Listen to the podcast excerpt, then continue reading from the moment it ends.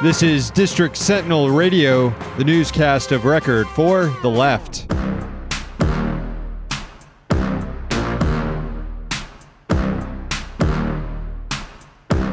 I'm Sam Sachs, I'm Sam Knight. joined here by intern Nate. Hello. Check out the website, districtsentinel.com. We are broadcasting out of the hero of the working class and best looking member of DSA, Brandon Hinky Studios.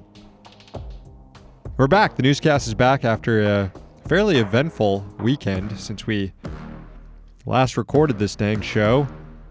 Trump has followed through and begun bombing uh, Syrian regime targets. Where 100 Tomahawk missiles were launched late, was it Friday night? Yes.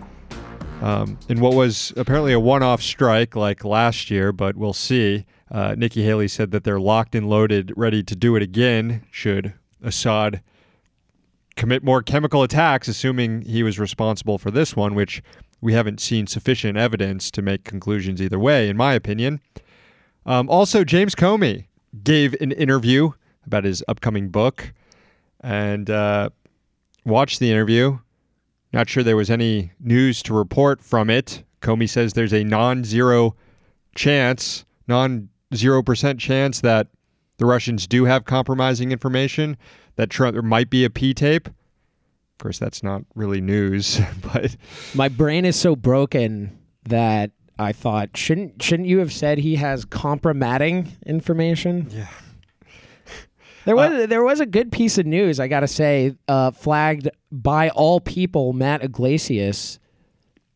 This was evidently cut out of the interview, but Comey was asked about uh, David Petraeus and what he did, former head of the CIA, former commander of troops in Afghanistan and Iraq, who shared uh, state secrets with his lover, Paula Broadwell. And Comey basically and lied about the and- and lied about it to the FBI. lied about it to the FBI, and Comey went off Same thing Michael Flynn did, lying to the FBI. in the in this interview. Comey uh, he, he he spared no soft words uh, for the whole affair and said he wanted basically he wanted prosecutors to go harder, but the attorney general just basically just swept yeah, Attorney General. Eric Holder at the time. Yeah. Uh, yeah, that was the only news from from Comey's interview was that Eric Holder basically kept Petraeus out of jail, um, but that didn't make the interview. they cut that out of the. You had to find that out reading the transcript because it wasn't in uh, the interview. Comey doesn't think Trump's insane. Thinks Trump is uh, above intelligence, of above intelligence, and is monitoring what's going on around him.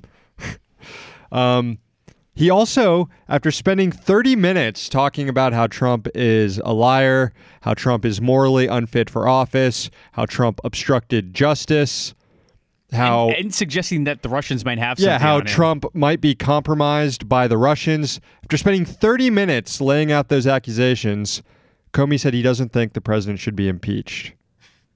He just thinks that uh, people need to rise up and vote their conscience. Uh, don't boo, vote. Which, I mean, what what is Comey's standard for impeachment here?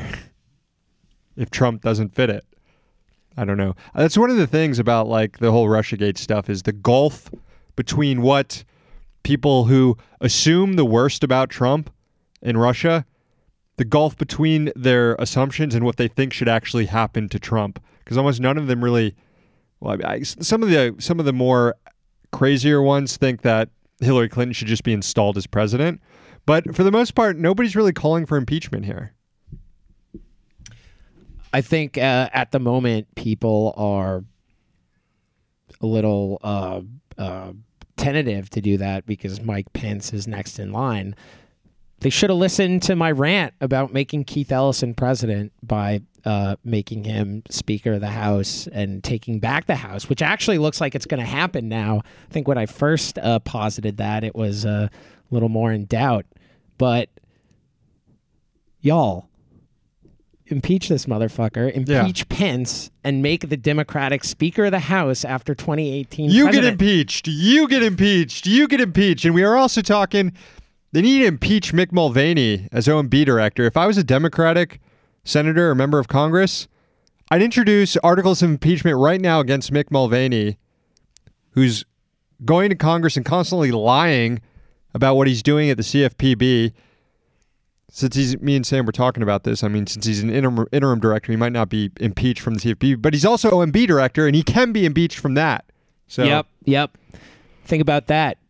I, I think the problem with Democrats embracing the uh, Speaker of the House as president plan is that it basically requires them to take a critical look at Nancy Pelosi, who is uh, not exactly widely liked throughout the country. Nancy Pelosi will still be the Democratic leader 50 years from now when she's a brain floating in a vat of fluid. Quick update on the worst tweet tournament. It's finals week. It's finals week. David Frum versus Brienne of Snarth all week long. Voting is open right now. Do we have a where do we stand right now? Right now, we have Frum winning 61 to 39. 61 to 39%. Still very early in the vote since it's open for four more days. But let me just say this the numbers on the vote so far in just the first few hours have been overwhelming. We averaged on like between 1,000, 1,500 or so votes in each round leading up to this. How many votes do we have right now? Already, just a few hours in, we have 4,313 votes. Wow. That is incredible. That is incredible. It took 46,000 votes to get us to this point, to get to the finals. We'll see how many votes it'll take to determine a winner. Follow at Worst Damn Tweet to get involved in voting. Again, it's finals week. It ends after this. Thanks to all our new subscribers on Patreon, patreon.com slash district sentinel. Five bucks a month gets you access to bonus content. It also gets you your own haiku read on this show, which brings us to the poetry portion of the podcast.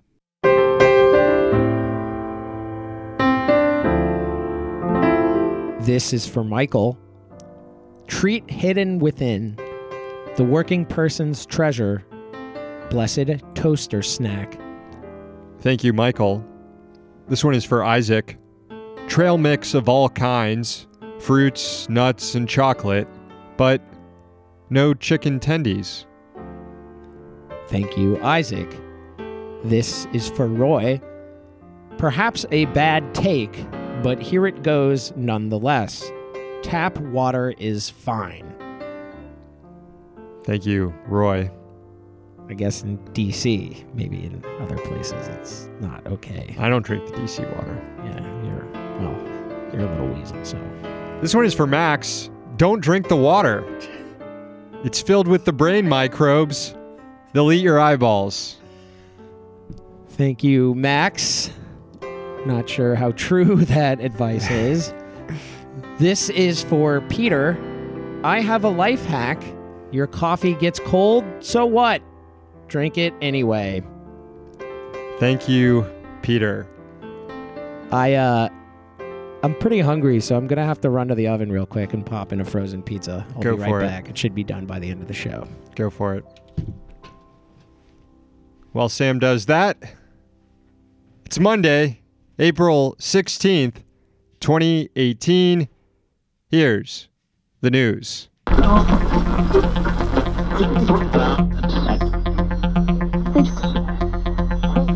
Pizza in the oven. Pizza is in the oven. More Pruitt porn. Today, the Government Accountability Office Please no.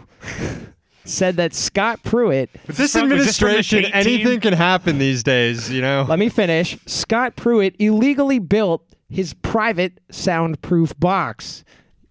Agency officials must tell appropriations committees when they want to spend more than $5,000 to refurnish their offices, and Pruitt did not. Therefore, the GAO said the construction of the $43,000 jackoff box was illegal. The auditor also noted that the EPA already has two SCIFs, rooms where secure communications can take place. They are, quote, three floors away from the administrator's office and must be reserved to conduct an individual call. On that uh, last point about reservations, it's almost like Pruitt doesn't want to leave a paper trail of the stuff he's doing, people he's talking to. Perhaps it's why he didn't want to use the EPA SCIFs, and probably why he didn't want to tell Congress he was building a jack off box in the first place. Pruitt, of course, is uh, already in trouble for a wealth of embarrassment. He uh, was caught by ABC News renting a condo from a lobbyist for $50 a night. Subsequent stories then revealed uh, that he wouldn't take out the trash and was behind on rent. Not going to judge him on that. Basically, he was the uh, tenant from hell. Pruitt has also uh, been accused of abusing his security detail to go uh, dine at Le Diplomate, which is a uh, douchey French restaurant in Logan Circle, a uh, insanely gentrified neighborhood. He's also been accused of spending lavishly on first class travel and accommodations, and he says this spending is justified in part by death threats, which there are zero records. of. Actually, there is a record of a guy threatening to leave paint chips outside of Scott Pruitt's office. So, we did report that he could get lead poisoning. I guess. yeah, Sam Knight mentioned the extravagant airline travel. Pruitt spent over $163,000 on that. In public citizen notes, just to put that in perspective, $163,000 spent on extravagant airline travel. At the same time, the EPA canceled, budgeted zero to a program that works to decrease radon exposure. That program cost $158,000. It was cheaper than Scott Pruitt's travel, and yet radon exposure is the leading cause of lung cancer among non smokers. Trump's lawyer, Michael Cohen, was in court today claiming that prosecutors shouldn't have access to records seized in an FBI raid last week. Cohen's lawyers claimed it would violate attorney client privilege. The feds were planning to use what's called a taint team. Taint team. Nate has been saying taint team all day long. Uh, excuse me, sir. Uh, this is the taint team. Uh, you've been put on the hog watch. Anyways, the, the feds were planning to use what's called a taint team to first review the documents that were taken from Cohen's office to Taint ensure team. that no privilege is tainted. That'd be, Taint. that'd be awful if the privilege was tainted. Mustn't taint the privilege. Amazingly, here though, today, Cohen was asking the judge to allow not the taint team, but his own clients, including Donald Trump, to review the documents instead to make sure privilege wasn't broken. But to make his case, the judge required Cohen's lawyers to disclose who his clients were, including a third undisclosed client who lawyers tried to keep under wraps because he was a high profile figure. Well, Cohen's lawyers lost their bid to keep that client secret, and thus it was revealed to everyone in court today that Cohen's third client is Sean fucking Hannity. Yes, Sean Hannity, Fox News host, the same Sean Hannity who spent the last week on Fox News railing against the FBI's raid on Michael Cohen without disclosing that Cohen was his own attorney. Wow, it's almost like Sean Hannity isn't a real journalist. Yeah, yeah. This, this, I guess, isn't uh, too surprising. But Sean Hannity, who's been uh, attacking the Mueller probe and everything like that, seems like might be uh, might be necessary to disclose that you share an attorney with Donald Trump. But uh, Gabe Sherman at Vanity Fair is reporting that Hannity used Cohen's services to look into liberal groups that were calling for boycotts of his show. this is what I call a good ass twist in the case. It's talking about like the, like Keurig. He was having them look into Keurig. I guess that's not a liberal group You- unless you subscribe to the uh, Jack Posobiec Well- pube sack understanding of how the world works. Do you think that Michael Cohen and Sean Hannity throw around the football when they discuss legal strategy? Probably. Let's throw around the football. Do you think that Sean Hannity and Michael Cohen ever get drunk and go to karaoke and sing Billy Joel? Probably. I do. The Senate is expected later this week to vote on another Congressional Review Act repeal. This one would overturn Consumer Financial Protection Bureau guidance on auto lending. The directive told lenders to limit how much dealers in their network could mark up loans, thereby limiting the potential for racial discrimination by people who might not even be aware of it. In 2013, for example, the directive was partially used by the CFPB to reach a $98 million settlement with Ally Financial. An investigation found that dealers in Ally's network were systematically charging higher rates of interest to people of color by almost a quarter of a percentage point on average. This is, of course, controlling for things like credit score and such. Critics of the move are saying the Congressional Review Act cannot be legally used to reverse this guidance since the CRA only applies to recently issued rules and the auto lending order has been in place for over five years. Today, 64 nonprofits, civil rights groups, and labor unions released a public statement opposing the bill. Among other things, they said, quote, it is difficult to fathom why the Senate would choose to spend valuable floor time to repeal guidance under the CRA when such guidance could be effectively repealed by the agency that issued it in short order. Well, kudos to this public statement and for bringing attention to this legislation, but it's actually really not very difficult to fathom why they're doing favors for Wall Street. Finally, in news that Trump might not actually be the most deranged person in his administration, check out this story about Interior Secretary Ryan Zinke. Zinke has his own flag as Interior Secretary that he makes a staffer raise whenever he's in the building inside Interior headquarters, and then lower it when he's not in the building. Well, that's fucking weird. Even weirder, Zinke wanted to get gigantic flags to fly, which would have required building massive new poles in front of the building.